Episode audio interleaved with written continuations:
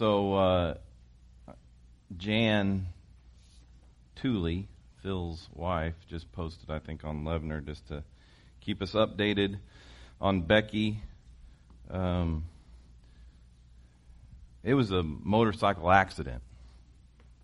I mean, it was serious, and right now, um, there was there was so much complication that they didn't know if she was going to make it through the night, and she's stable now. This morning, she's got the tubes out of her throat, and she's able to speak softly and communicate, which is a, a great thing. But uh, she's not out of the, the woods yet. So just keep praying for, for Becky. But uh, they're praying for reconstruction of her shoulder area.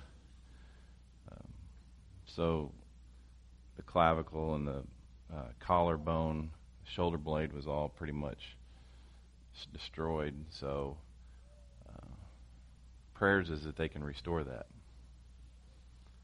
So, be praying for their whole family. They're in Knoxville, and uh, her daughters are there. The one from Nicaragua that she's always praying for. Some of you just clicked about who this was that we're talking about. Uh, is with them, and so just be praying for for Becky and Stan and uh, it's good that you guys are texting and communicating and praying for them. That's what family does. And when one hurts, we all hurt. So this is where we are with Jesus, too. Uh, if you, have been with us, we're in John chapter 14. I think I got through verse 15 last week, and he's in the upper room with his disciples, just had the Lord's Supper. Judas is bolted out, and Jesus is trying to give them one last message while they're there he gives them he gets ready to give them one more message but they at the end of chapter 14 they get up and leave this upper room and they go to the garden of gethsemane. And jesus pretty much does another couple of chapters actually three chapters 15 16 and 17 which is going to take us a while to get through that.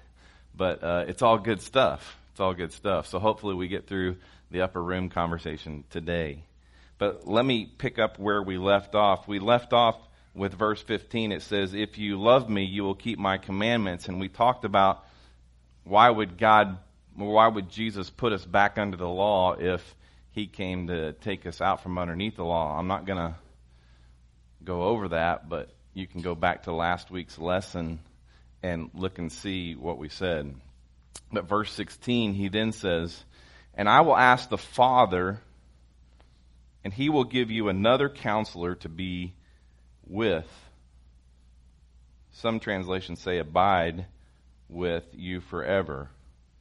He is the Spirit of truth. The world is unable to receive him because it doesn't see him or know him. But you do know him. Because he remains, he abides with you and will be and will be in you will be like I'm getting ready to die, buried, raised, sit next to the Father. I'm going to send a counselor, Holy Spirit. And not only will he be with you, he's going to be in you. Happens in Acts chapter 2.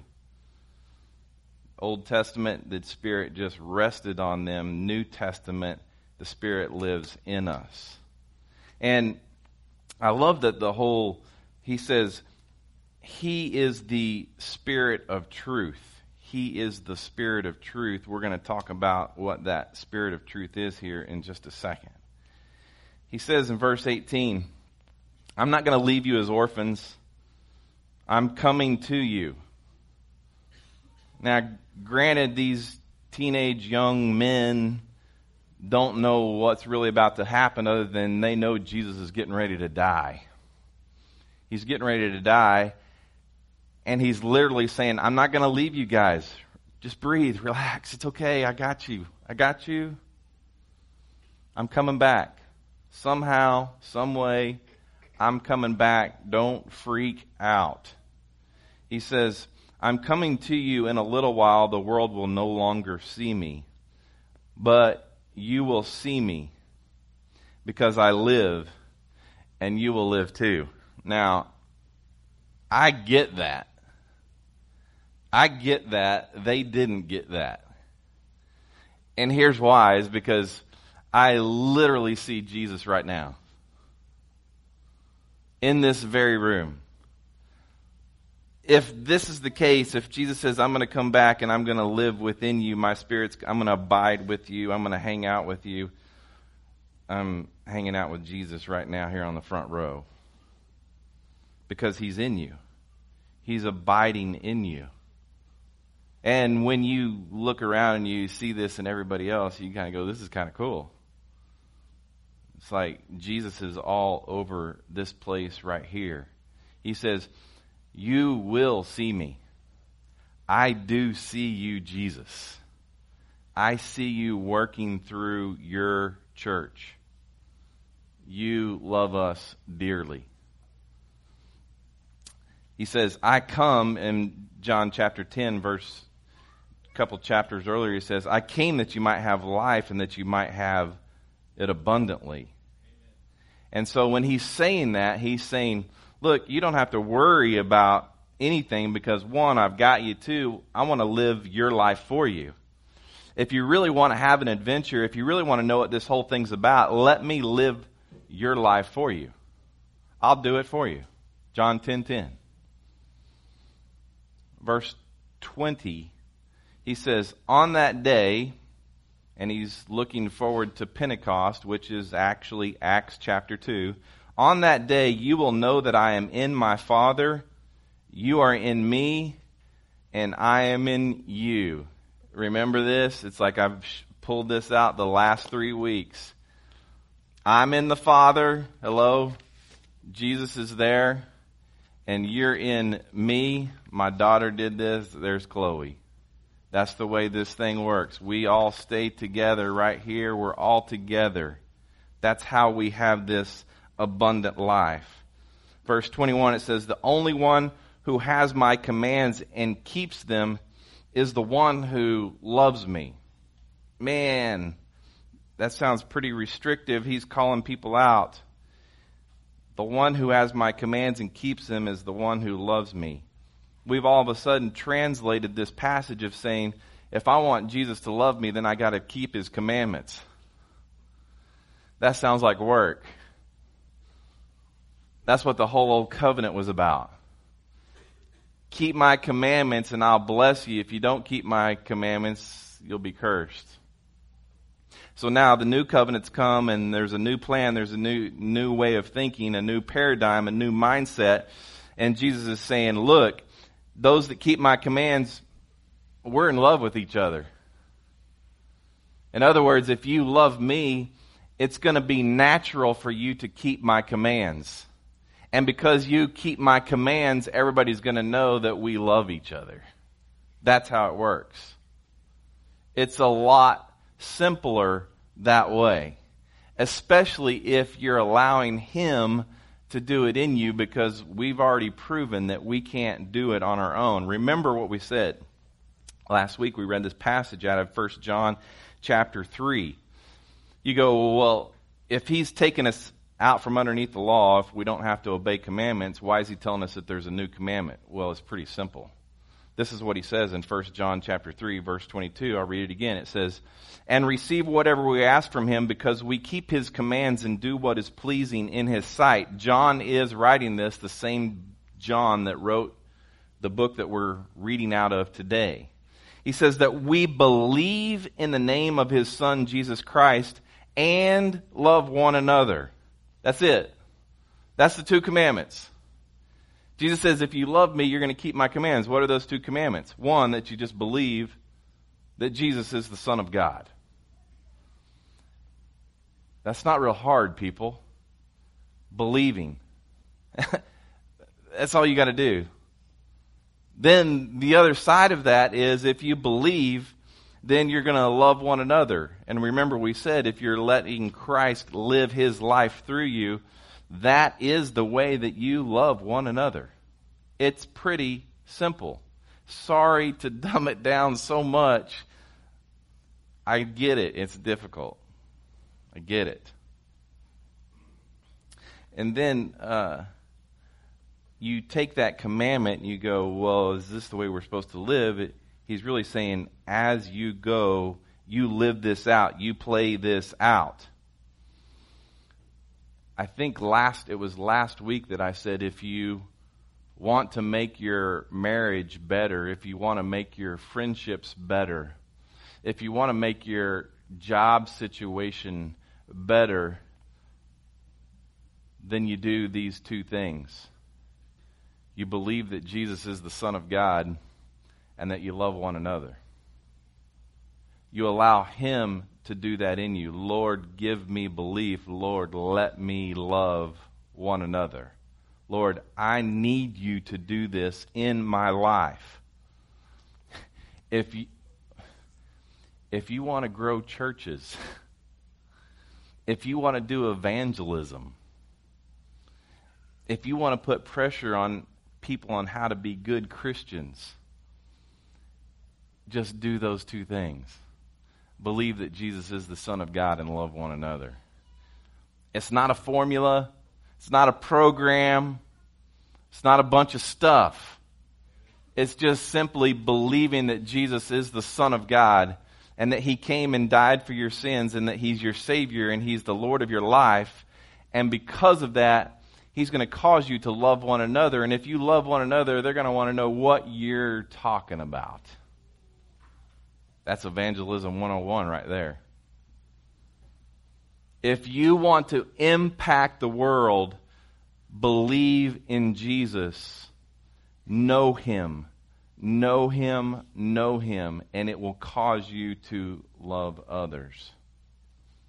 Knowing Christ is our only goal. That's it. I, if you ask me, what do I have to do to, honestly, to do anything? Just know Jesus. That's it. Get to know him. Don't, don't depend upon me for you to get to know Jesus. You figure it out. You go read the Bible. You go hang out with people. You talk to people. You go look out in the nature and see that God is real. You can do this. He says, And the one who loves me will be loved by my Father. I also will love him and will reveal myself to him. Oh, here we go. This, this is a good one. What does it actually mean to live by his life? Somebody in here, I'm asking the audience a question. What does it mean to live by his life? I sit up here and say it all the time. I want to hear from you. What does it mean to live by his life? What? You got to speak up louder. One says walk by the Spirit. Well, what does that look like? I mean, these are people that are wanting the answers, right? You want to know what this looks like, right? Somebody tell us what it looks like. Yeah, Matt. What? What does that mean? It looks like weakness. So you recognize your weakness so that he's able to live live through you and make you strong. Right. Gotcha. What? To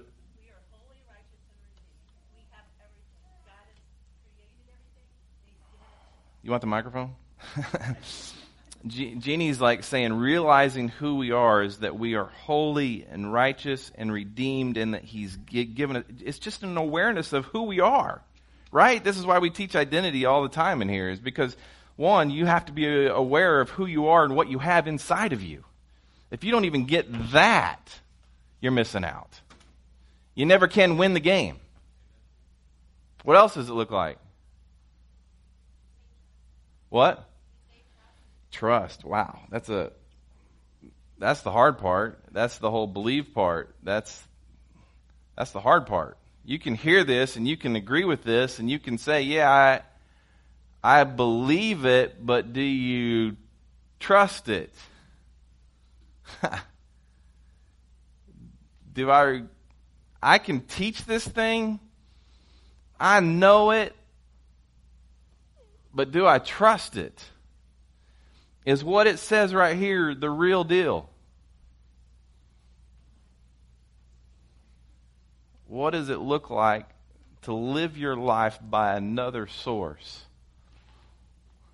I can't do it. This is too much for me.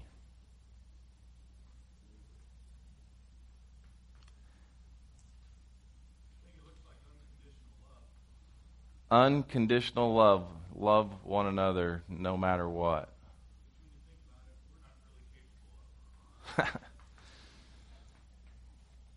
he just said it. We're not capable of it. That's exactly right. If I, yeah, if I'm expected to love all y'all, yeah, I get it. I do because I allow Christ to do it through me. I do. It's unconditionally. Man, I know that we could go on forever, but let me take you what Paul says. Just real quick through Romans chapter 6. Here's what Paul says The Father who lives in me does his works. Watch this. He says in Romans chapter 6, verse 6, he says, For we know that our old self was crucified with him. I died. The moment that I believed that Jesus Christ was my personal Lord and Savior, I died. Something in me died. Something in me died. That's not me feeling that. That's not me even saying that. That's me reading the passage of Scripture that says something in me died. Well, what died? Romans 6:11 So you too consider yourselves dead to sin and alive to God in Jesus Christ. When I was crucified with Christ, my sinful nature, what was natural for me to do when I was born, was crucified and it was taken away. And now I live under the commandment of Jesus Christ. I live under the Spirit in me. You look at verse 13, it says, But as those who are alive from the dead, offer yourselves to God. Okay, God, I need you to do this in my life. I failed. Now you're my Savior. Now you're my life. Do this in me and through me. It's the only way it works. Otherwise, I just keep doing the whole thing that I did before I believed in my own strength. And I'm back to where I started. I, I still have my salvation because I believe, but why do I keep trying to do things in my own strength? And then verse 22, it says Judas, not Iscariot, because remember, he's already left. John's just clarifying this is a different Judas. Judas said to him, Lord, how is it you're going to reveal yourself to us and not to the world? Judas is sitting there thinking in the physical sense. Now, how do you do that where we can see you, but they can't see you? He's thinking physical. Jesus is talking spiritual. Like, watch this. If if there's believers in the room they can see the spiritual side of what I'm talking about. If there's non believers in this room, they're having a hard time understanding what I'm talking about. That's the way it works. That's the way it works. There's people in this room that are picking up more of what I am saying because honestly believe I don't believe it's me saying it, I believe it's the Father saying it through me. But there's people in this room that are picking up more about what the Father is saying than others in this room. Why is that? Because they're pursuing Jesus and they know Him. And they hear things. And things are revealed to them that aren't revealed to everybody else. I truly believe the more you know Jesus, the more He reveals Himself to you. You don't have to just wait to, on Sunday mornings to get here to hear things. You can read and figure this thing out. He said, verse 23, Jesus answered, If anyone loves me, he's going to keep my word. My Father will love him and will come to him and make our home with him. Now that really sounds like law. How do we keep the word? We keep it just as Jesus did. Well, how did Jesus keep the word? He lived his life by the source of his Father. It wasn't him that was living this life. It was God doing it through Jesus. And he came here to die so that he could go to heaven, send us a helper, counselor, so now that spirit could come in us and we can live our life by another source. That being the Spirit, that being Jesus, that being God the Father. Yep, all three of them reside inside of you. Did you see that? The Father will love him and he will come to him and make our home with him. They are hanging out with you right here today. Romans 8 4. Watch this in order that the law's requirement would be fulfilled in us who do not walk according to the flesh, but according to the Spirit. We're no longer under the law. We're no longer under the law, but we're under the Spirit. And all three of them are here to help us do that. That's a beautiful thing. Verse 24, it says,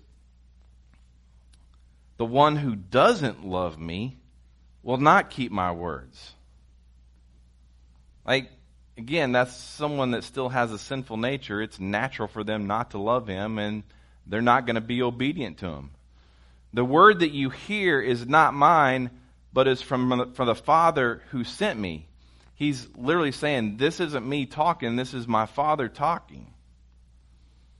I when I look at this verse right here, the one who doesn't love me will not keep my words. I see that as an act of mercy. What? I see that as an act of mercy. If he, he did not manifest himself to the world because that would have meant judgment that means that he would have had to judge them. So now, what the deal is, is he comes and presents himself to us, the believers. We know him, and we're to love one another, and we're to love unconditionally. We love those who don't even know him. How are they supposed to hear about the Father? Because we, as believers, are loving them unconditionally. It, you guys, it's natural for a sinner to sin. you crazy? Like, I, you think that I want everybody to act just perfectly? Well, yeah, that'd be great. But the truth of the matter is, I realize that there's a sinful world out here. I expect them to act sinfully. Now, what happened is when I understood this, I used to get cranked up about that, that people, especially sinners, would just like act the way that they do. But the more that I know about the spirit of truth, I learned, well, that's natural for them to act that way. Why would I expect them to act any different? They don't have the same thing that I've got. Now you're sitting there like going, yeah, but I know people in here that have the Spirit of God in them, and then you should see the way they act. I get that too. I used to get emotionally cranked up about that too. But you know what I found out? Is they probably don't know that they're wholly righteous, and redeemed. And they're selfishly choosing to walk momentarily by their flesh. A believer in Jesus Christ who's being disobedient is being selfish and walking by their own strength and flesh. I get that. I don't get emotionally upset about it. Now everybody goes, well, he just really doesn't care about sin, does he? Yeah, I do. But it's not my problem. It's not my problem. Whose problem is it? It's his. Like, he's already dealt with it here in this room. Now he's got to show others about what he's done for him. And how does he do that? Romans chapter Romans chapter 3, God leads us to repentance through his kindness. Where does the kindness come from? Maybe through the believers who are loving others. This sounds like a warm, fuzzy message. But it makes sense. It just absolutely makes sense to me. So, those believers that are walking by their flesh, Jesus, you're the one's got to show them. It's not my responsibility. The only time it's my responsibility when you guys are acting up is when the Spirit tells me to. And that happens. Spirit will lead me on occasion to go hang out with you. And guess what I'm going to do? Jesus made you holy, righteous, and redeemed. I don't have to tell them about the junk and the choices that they're making in their life. I just have to tell them who they are. Because who leads them to repentance? Not Rusty, not the pastor, not the elders. God leads them to repentance. I just tell them who they are. That's it. Gosh, you're so nice. No, He's nice. He's a good, loving God.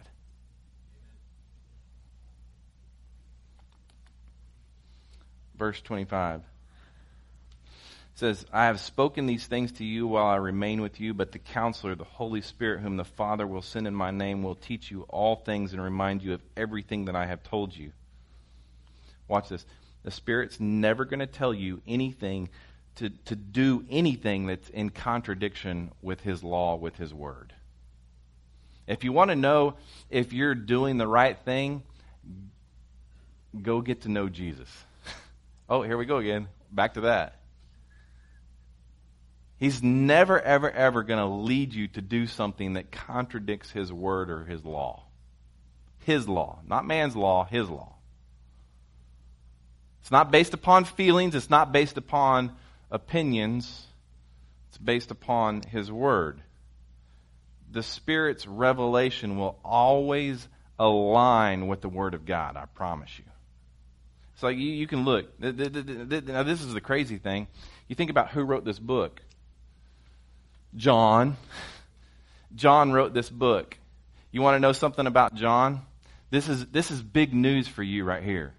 This is big news for you. Let, let me jump to Acts chapter 4, verse 13. This is after Jesus has died, the Spirit's come on him, and they're doing all these things. John hasn't actually written the book of John yet. But it says, when they observed the boldness of Peter and John and realized that they were uneducated and untrained men, they were amazed and recognized that they had been with Jesus. Did you see what I just said here? Watch this, watch this. Jesus, God, just took John, who was an uneducated man. He didn't go to seminary. He wasn't very bright. And he used him to write this gospel that we're studying 2,000 years later. Don't tell me that he can't use you and that you can't understand this because it says right there that he used an uneducated man. And for an uneducated man to write as perfectly as they did the New Testament, they took the New Testament, they would have had to have memorized the whole Old Testament to make up what they wrote to line up with the Old Testament. John sits there in John chapter 1, verse 14, and he talks about the glory of God. The glory of God, the glory of God, the same one that Luke talks about in chapter 2, the glory of God appeared when Jesus was born. It shone all around them, and they were afraid. Remember that one? The glory of God? John's talking about it in John chapter 1, verse 14 but he would have had to known all the way back in Exodus chapter 3, that was the same glory that showed up in the bush. Back in Exodus chapter 19 and 20, that's the same, that's the same glory that showed up on Mount Sinai. In Second Chronicles chapter 5, it was the same glory that showed up in Solomon's temple. It's the same glory that in Ezekiel chapter 11 just like disappeared and went away for years. It went to heaven. And now, like John's writing about it, but he's uneducated. What in the world? It's because the Spirit became in John, just like he came in you. That's good stuff, my friends. And then I close with uh, these verses right here.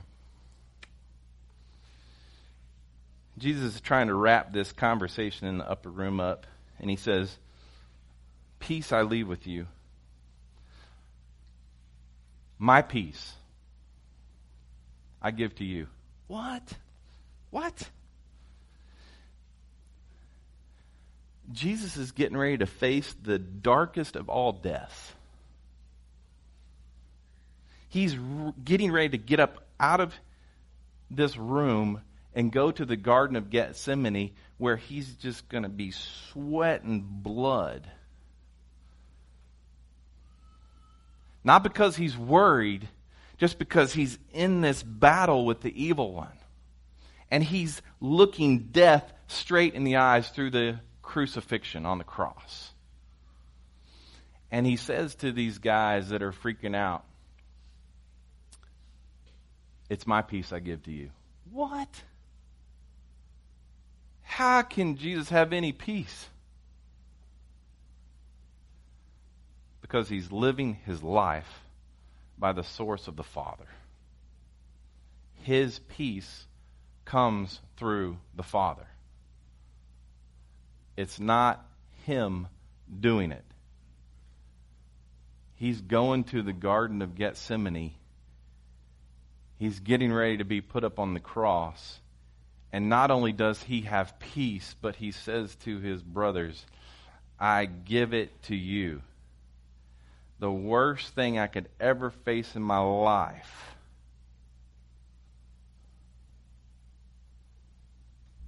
Yet he still had peace this lady in Indianapolis lost nine family members on a boat accident. That's Marla's cousin.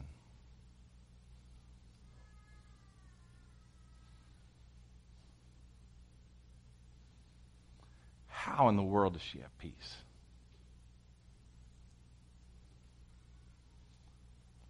There's only one way to have peace My friend Becky Novakoski is laying in the hospital clinging to her life. How in the world is she at peace? Becky, I know you're hearing me. And I know you have peace. I know you because you know the Father. My friend Todd is sitting back there.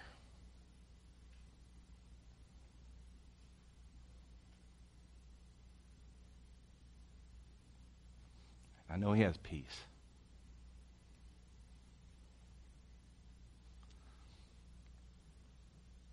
Todd, I'm going to school on you. Seriously. I'm going to school on you and Becky, and I'm taking notes. And so is everybody in this room. That's not pressure. That's not pressure. But I trust the Father in you. I trust the Father in Becky. And I trust the Father in Marla's cousin. Because he says, it, it, it's my peace, my peace that I give to you. My peace. Not yours. It's my peace.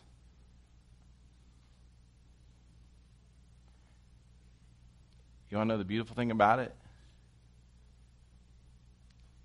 His peace is complete. That's all you need. I did not give it to you as the world gives. Don't let your heart be troubled or fearful. Do not let your heart be troubled. You have to know that peace. He's made it available to you. It is the fruit of the Spirit, and that Spirit lives in you. It doesn't get any better than that right there. I don't care what you're facing. Lord, just remind us what you say is absolutely true. Make it come alive in us. I pray for this family, Marla's family. I pray for Becky. I pray for Todd. I pray that peace would just flow that it comes from you. I know those guys didn't get it that night. But I pray that we're able to grasp just a glimpse of it here today. So, Lord, I trust you. I trust you with your word. I trust you with my friends and my family. and I thank you for your peace, your peace that resides in us. And I pray these things in Jesus' name. Amen.